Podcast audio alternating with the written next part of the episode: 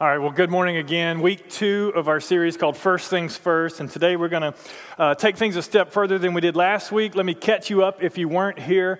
Uh, we kicked off this series, First Things First, really as a prerequisite to resolutions that we may or may not have already started this year. Now, most of us have a tendency uh, to want to change some things in our lives, to tweak some things, to fix some things, to stop some things, to start some things. Whatever that change looks like, the new year is a great time to start them, and we often make resolutions, but uh, most of us, if we're willing to admit it, fail to follow through or complete those resolutions. So we start a diet, we break a diet. We start an exercise routine, we quit an exercise routine. We start a budget, we fail to stick with the budget. And we have these great intentions, and we want these changes because we feel as if our lives would be better if we fixed some things or changed some things about our lives, but we lack the ability to follow through and sustain the change that we seek. So this series is all about, before we implement changes, let's back up and, and tackle some first things first. Uh, and last week we talked about self-control. And here was here was our verse for the week last week. Um, it was Proverbs twenty-five twenty-eight that says, "Like a city whose walls are broken through is a person who lacks self-control." Like a city whose wall is broken through is a person who lacks self-control. That if we don't have self-control, Uh, then we are under attack, that we are unable to protect or defend any type of change that we're seeking in our life. But we also learn the fact that self-control isn't a matter of decision-making or willpower, but it's a fruit of the Spirit. That if we walk in the Spirit, our lives will produce self-control. And so we've got to focus sometimes less on the things we want to change and more on simply walking with Christ so that we can have the self-control that'll sustain the changes. Now, um, I thought last week was good. It helped me a lot. I shared some personal things um, that uh, I had to get off my chest, and I feel much better this week after having done that. So we're going to take it a step further today, and we're going to talk about the second thing that I believe is the prereq- prerequisite to sustaining change. Uh, to fulfilling resolutions, to make permanent, lasting effects on our life that we feel as if are needed. And that's the underlying motivation behind the changes that we seek. The motivation for the changes that we seek. See, sometimes when it comes to New Year's and we think about, it's a fresh start, let's do something different, we kind of have these experimental decisions. Let's, let's try this. But our hearts aren't really motivated for them, and so we try it, and we don't stick with it because it's just like we're going to attempt something and see how it works out. There's no really driving force or motivation that's pushing us in the direction of that change.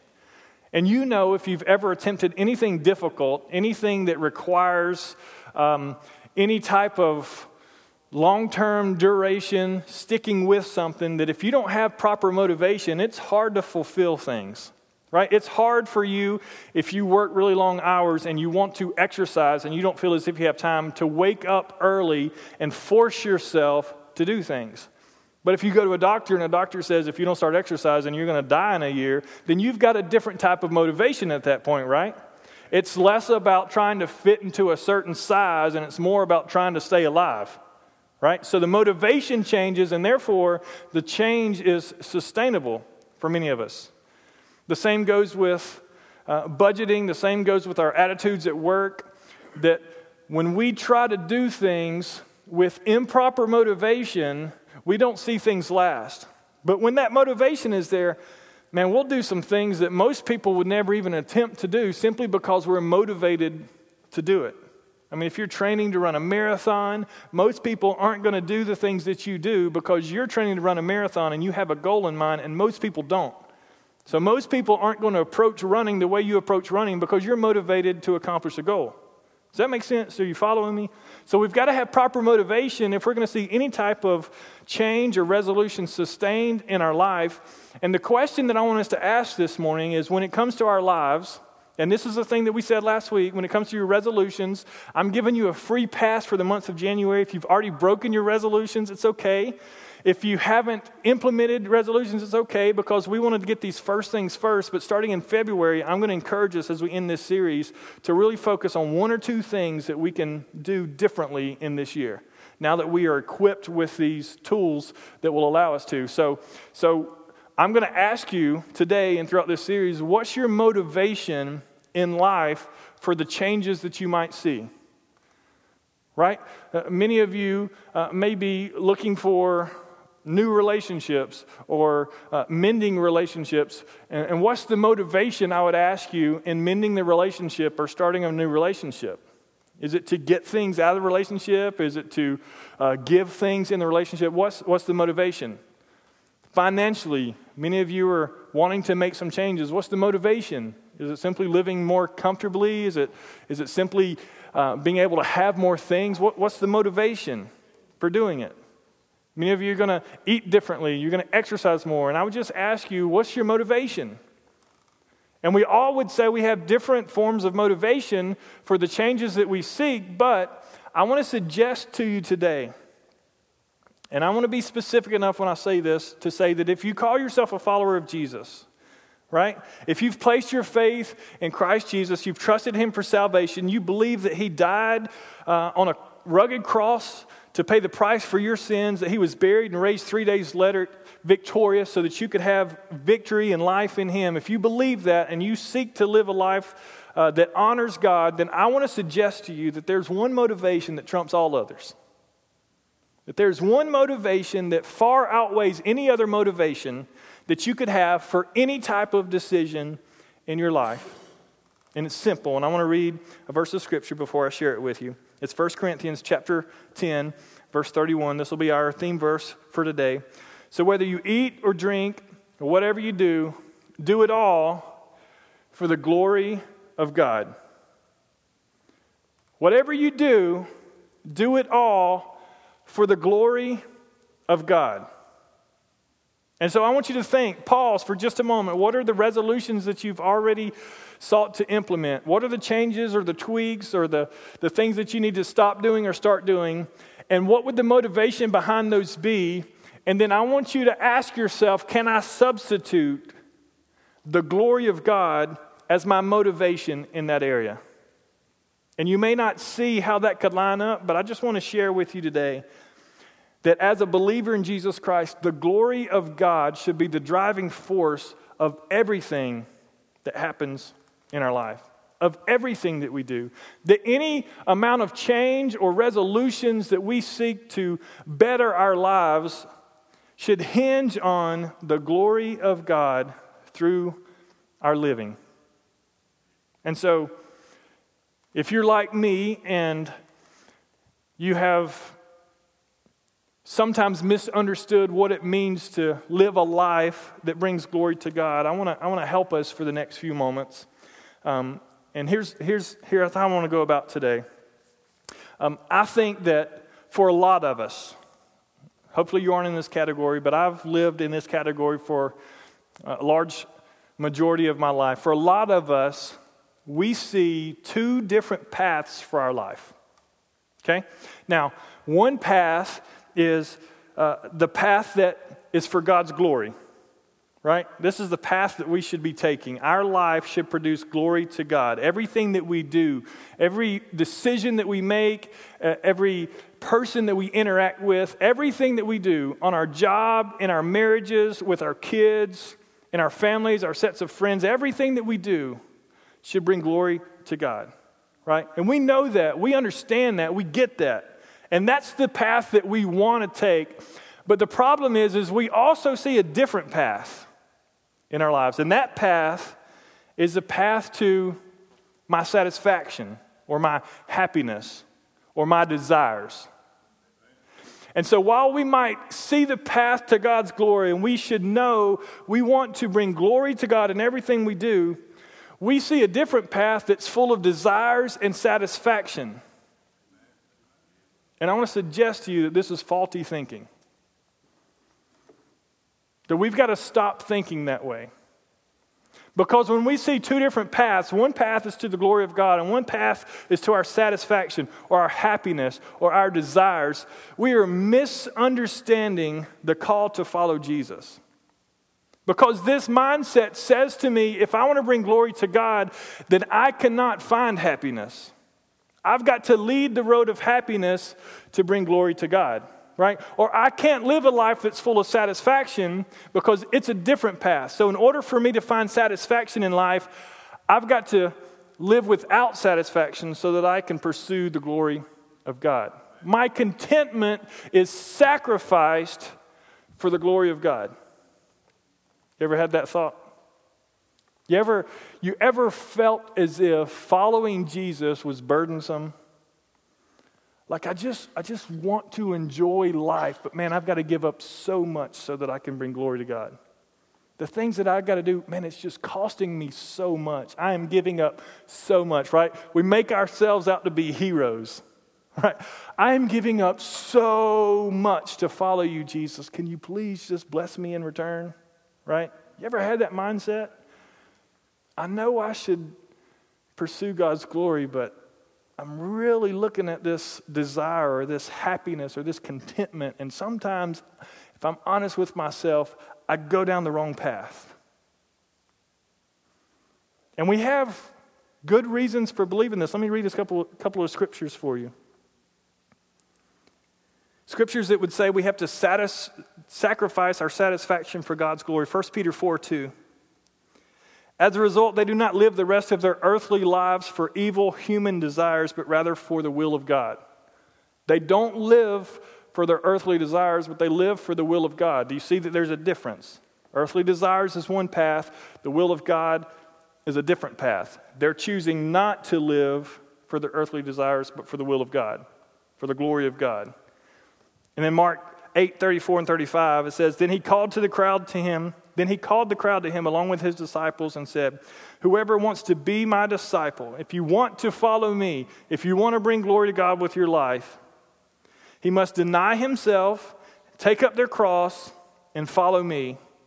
For whoever wants to save their life will lose it, but whoever loses their life for me, for the gospel, will save it. If you want to be my disciple, if you want to follow me, you've got to deny yourself.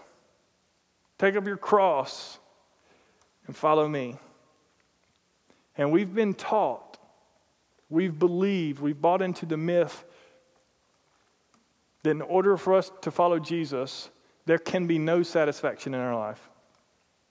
That we've got to let go of every ambition or desire or anything that would bring any contentment or satisfaction to our life. We've got to deny ourselves that, so that we can pursue God and live for his glory. This is why so many of us struggle with spending time with God, because we see it as a task, right? I'm really going to read my Bible this year. I'm going to pray more than I ever have.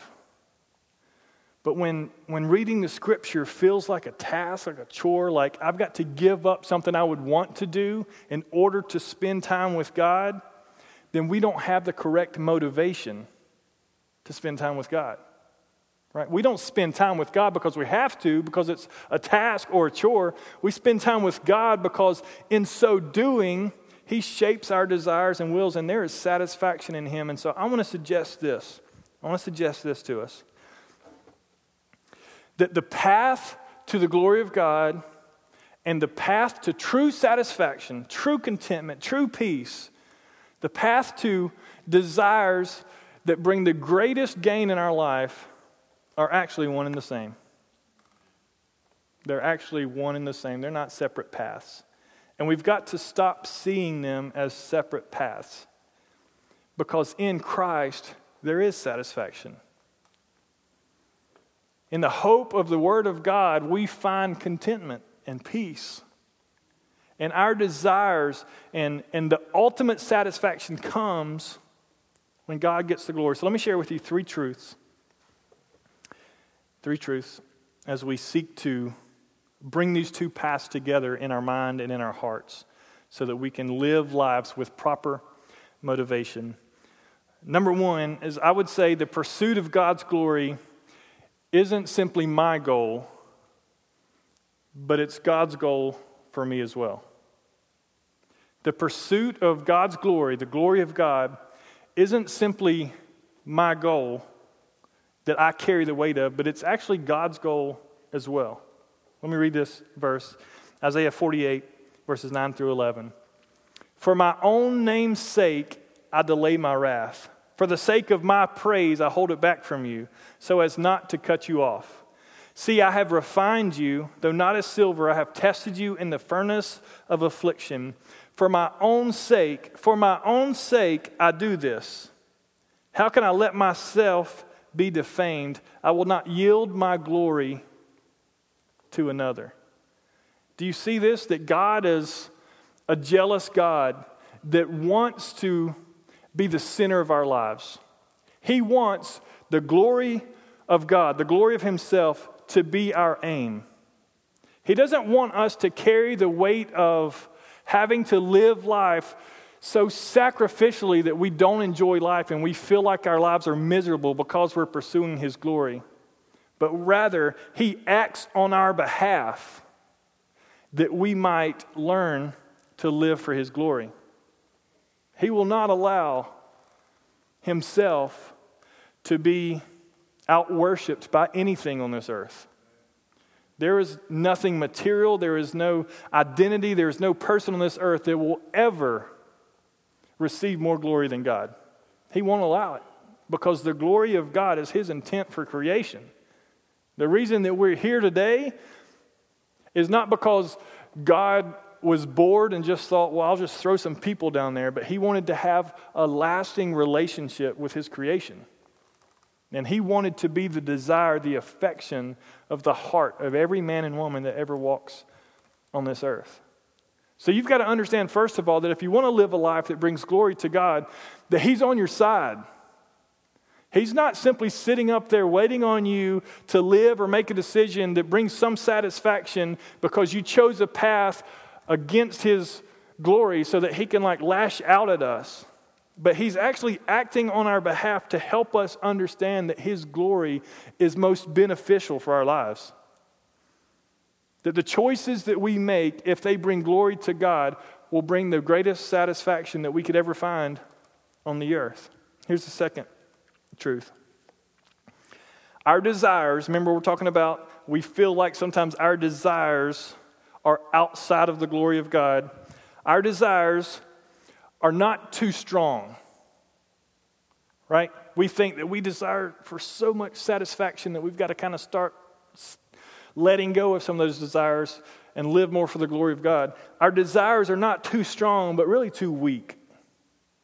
The things that we desire are, are weak in comparison to what God offers us. Our desires aren't too strong, but too weak. And we shouldn't seek to rid ourselves, we shouldn't seek to rid ourselves of all desires, but rather put those desires in God. And when we learn to desire godly things, there is a satisfaction available to us that far outweighs any earthly desire that we would ever find. Think about that. The desires that you have in life, the satisfaction that you seek in life, it's not too strong of a desire in comparison to living for the glory of God, but it's really too weak.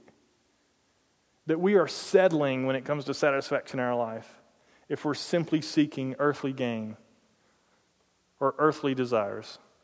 When there is available to us a life that brings glory to God, that provides such rich and lavish and abundant blessings available to us, we simply have to learn to allow our desires to line up with the glory of God. Do you see that? Do you understand that? Let me read a, a portion of a C S Lewis book called The Weight of Glory. He says, the New, the New Testament has lots to say about self-denial, but not about self-denial as an end in itself. We're told to deny ourselves and to take up our crosses in order that we may follow Christ. And nearly every description of what we shall ultimately find if we do so contains an appeal to desire.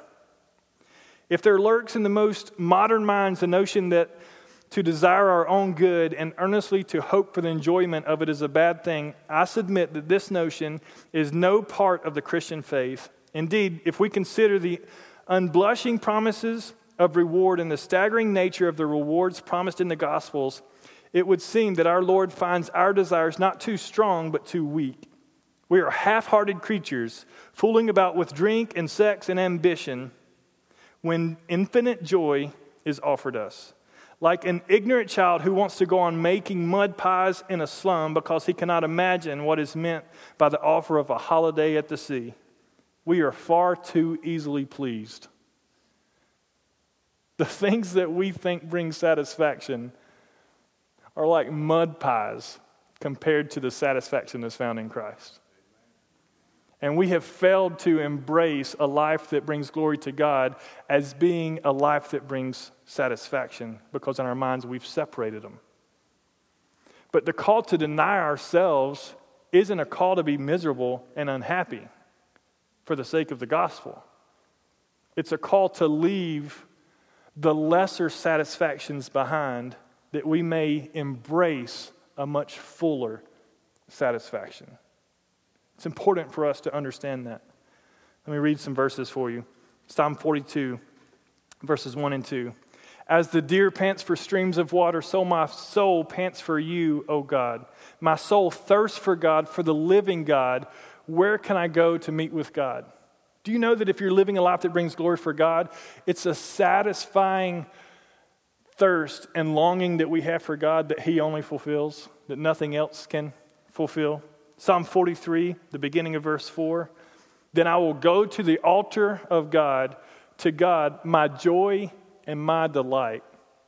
I go to sacrifice, not out of a heavy heart, not out of a heart of being miserable, but out of joy and delight do I go and approach the altar of God and make sacrifices of worship to Him. Psalm thirty-seven, four. Delight yourself in the Lord, and He will give you the desires of your heart. Anyone ever heard this verse misused? Right? God will give you anything you want. No, delight yourself in the Lord. And if your delight is in the Lord, then He'll give you the desires of your heart. Because what will the desires of your heart line up with? The glory of God. We've got to learn to delight ourselves in the Lord. It's not a miserable assertion to follow Jesus and, and, and leave behind any amount of satisfaction. Psalm one hundred, verse two. Worship the Lord with gladness.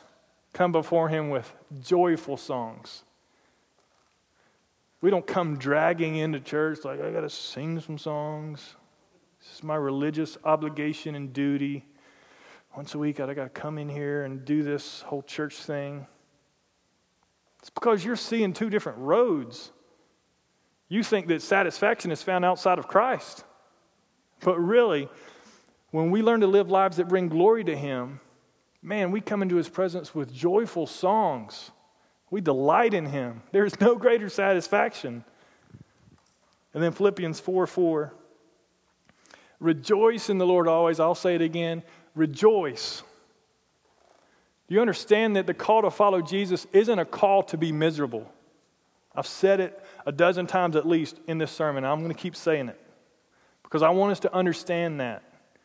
You don't have to leave enjoyment behind to follow Jesus.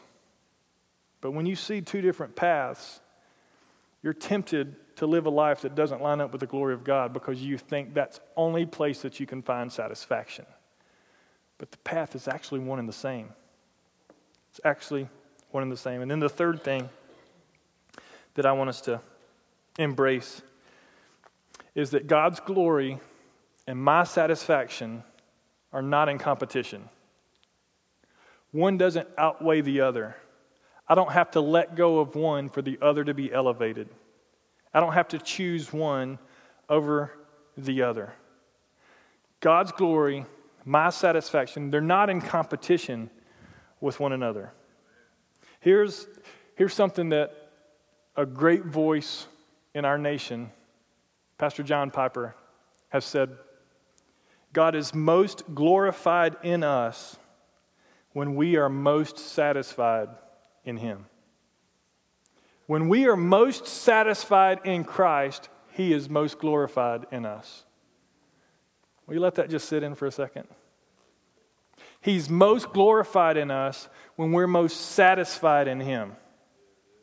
So this notion that for us to live lives to bring glory to God, we have to rid ourselves of all attempts to be satisfied is false.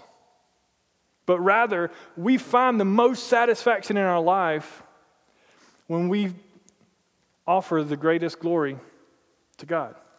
It's one and the same. Philippians chapter one, verses twenty and twenty-one. I eagerly expect and hope that I will in no way be ashamed, but will have sufficient courage so that now as always, Christ will be exalted in my body, whether by life or by death. For me to live is Christ, to die is gain. Now, you want to talk about living a life that brings the most glory to God. Living a life that offers such a exaltation of God, such a, a view of God that elevates him above all else, is when you say, for me to die is gain. Because you understand that if I leave everything of this world behind, I am gaining so much. Then you fully begin to grasp the fact that there is such satisfaction in who God is and what he offers us, that it outweighs any earthly desire that we may ever have. But most of us would say, I don't want to die just yet. There's a couple of things I want to accomplish, and I want to, you know, get to experience a few things before I go, because then I'll feel like I've lived a full life, a satisfied life. And then, you know, once I've really done everything I want to do, then I guess I'll go and spend some time with God forever. Think about that. Come on, that's ridiculous. You think that the few things that you can experience on the earth outweigh when it comes to satisfaction or contentment or peace or fulfilled desires in eternity with our Heavenly Father in the glories of heaven? It's because you're seeing two roads. And when we bring those roads together, we begin to understand that when we live lives that bring glory to God, there and only there do we find the greatest satisfaction that we could ever experience. We've got to stop seeing God as a means to our end. And we've got to start seeing ourselves in the scope of God's great plan. I hate to break some of your hearts, and hopefully I won't. But God's role in creation in the universe as he sits on his throne in heaven is not simply to make you happy. He didn't send Jesus to the earth to die so that you could live in your dream house. He didn't send his son, whom he loved, to pay the penalty for all of our sins so that we could ascertain to some level of fame here on the earth. His purpose in the earth currently doesn't center around you or me, but rather, our lives should revolve around Christ, who is at the center. And we've got to embrace the fact that God's glory is our greatest goal and ambition in this life. So you say, this year I've got to change the way I eat. I've not been as healthy. I haven't exercised like I should. What's your motivation? Well, I want to be the size I was when I was in high school or college, or I want to fit into a certain size pants or dress. No, your motivation is the glory of God, that I might present my body as a living sacrifice to God. So I'm going to treat myself in proper ways. I'm going to take care of myself so that I can honor God. I'm going to start a budget this year. Oh, well, what's your motivation? Why are you going to start a budget? You've tried it dozens of times, and you haven't made it through a month yet. Why are you going to start a budget? Well, because I'd like to I'd like to be able to have a few more things than I have now. I'd like to upgrade some things. I'd like to be able to have a little more cushion in my life and not feel so stressed. No, your motivation is the glory of God. That you understand that God owns everything and you're simply a steward, and you want to worship him by the way you steward what he's blessed you with. That's the motivation that'll last. is saying, God, everything that I have is yours. It comes from you. It's a blessing from you. I understand that. I want to steward it in such a way that it brings glory to you. And there is satisfaction in that, that no amount of money and nothing that you can purchase will ever bring to your life. Well, I want to resolve a relationship dilemma that I've had. This is the year that I've just got to have the conversation and humble myself. Well, what's your motivation?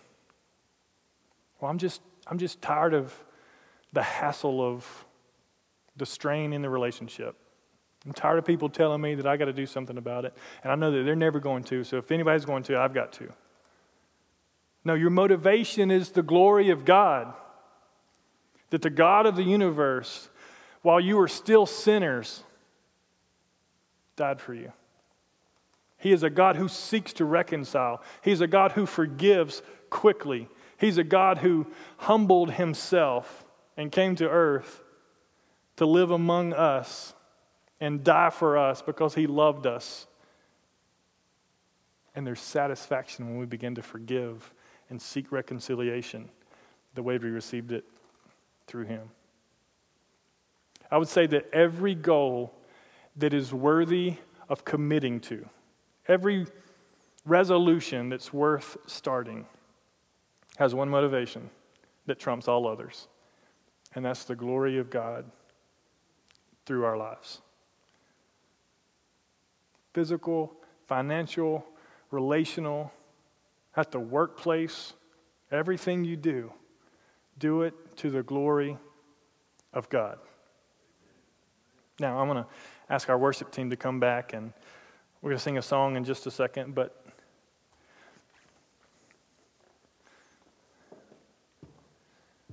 let me talk about the Powerball for just a second. Come on now, one point five billion dollars. That's a little bit of money. one point five billion dollars. It's a lot of money. How many of you bought a ticket? Nah, you don't have to raise your hand. I bought a ticket. And before you judge me, let me explain why I bought a ticket. I read a, an article online about a young lady who started a GoFundMe account who spent every dime she had on tickets expecting to win one point five billion dollars, and she didn't win a thing, as most everyone didn't. And she's now started a GoFundMe account. And my family is going to be on the streets if people don't give me money. I need your help to replenish what I spent. If you're expecting one point five million dollars to bring you happiness, you're willing to sacrifice everything for it. But even if you have one point five million dollars, if you're not happy before you get it, you're not going to be happy when you receive it. So why did I buy one ticket? Because if God wanted to bless me with one point five million dollars, he couldn't if I didn't buy at least one ticket.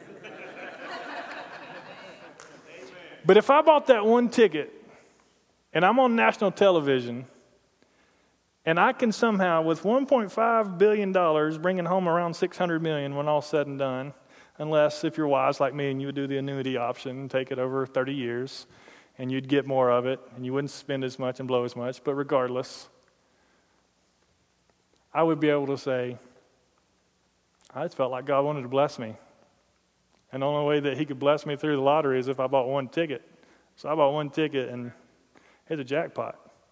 It didn't happen, though. And I didn't waste but two dollars. And those two dollars were a gift that someone had given me as part of a Christmas gift, so I didn't feel bad about it. And I'm not going to go back and keep doing it again until it gets up to one point five. And I'll be like, God, if you want to bless me with one point five billion dollars, I'll go buy one ticket. I'll buy one ticket. Do you see the difference in motivation, though? If we're motivated by earthly desires, like we think that riches will solve things for us, we think relationships will solve things for us, we think fame or prestige will solve things for us, we're willing to sacrifice for those things. But when it comes to exalting God and living for His glory, we're not as quick to sacrifice for those things, are we? And it's because we haven't seen the two roads as one. It's not about giving up satisfaction in life. It's about receiving such satisfaction that can't be found in anything else, that you're willing to live for one purpose and one purpose alone. The way you treat your body, the way you treat your finances, your relationships, your job, everything is for the glory of God. And in Him, we find fulfillment and satisfaction. So here's how I wanted to end. Uh, they're going to sing a song. Kristen's going to sing a song called Eyes on You. We've only sung it once here before. Um, maybe you've heard it before. Maybe you're here that day. But here's, here's what I want to do. As she sings this song, somewhere in the song, if you feel as if I haven't had my eyes on Christ like I should, I've been seeing desire as separate from God's glory, and I need to merge the two and see His glory as the most worthy desire that I could ever have. And this year, two thousand sixteen, which I'm believing is going to be the best year we've ever had, I want my motivation in everything I do, everything I say, every decision I make to be God's glory. Then at some point during this song, if you just feel like that's me and I want to commit to that, I want to embrace God's glory as my motivation this year, I'm just going to ask you to stand and just sing along. You can worship how you choose. You can read, just simply read the words on the screen. You can lift a hand. You can sing along, whatever that looks like for you. It's not important. But I want to give you an opportunity to respond to what God may be saying in your life. If you need to put your eyes more focused on Him in two thousand sixteen, I'm believing that you'll find the greatest satisfaction you've ever found this year. So respond as you feel led as we sing this song, and then I'll come back and close this out. Here's the question I want to ask. Do you trust Him? Do you trust Him enough to invest every form of satisfaction into living for His glory? And if you do, I'm believing this year that any change that's worth making your life better will be motivated by God's glory and putting Him at the center. If we're going to have lasting, sustained change, our motivation has to be the glory of God. And if the glory of God is our motivation, I want to pray for you right now that God will exceedingly abundantly do more in your life than you could ever have imagined. Any amount of satisfaction could come from outside of Him. Can I pray for you? Let's do it. Lord Jesus, you see these men, you see these women who say that they want to have their eyes on you, that they want to trust in Jesus, that they want to allow Jesus Christ and glory of God to be the motivation of everything they say and do and every decision that they make this year. And as they do that, Father God, would you bless your people? Would you allow them to experience satisfaction that they've never found in money, satisfaction they've never found in relationships, satisfaction they've never found in positions. May they receive such peace in you. And may the changes that they need to make or feel led to make bring glory to God and sustain those changes. May two thousand sixteen be a monumental year in all of our lives as we trust in Jesus and keep our eyes fixed on Christ. Bless us in Jesus' name. Amen.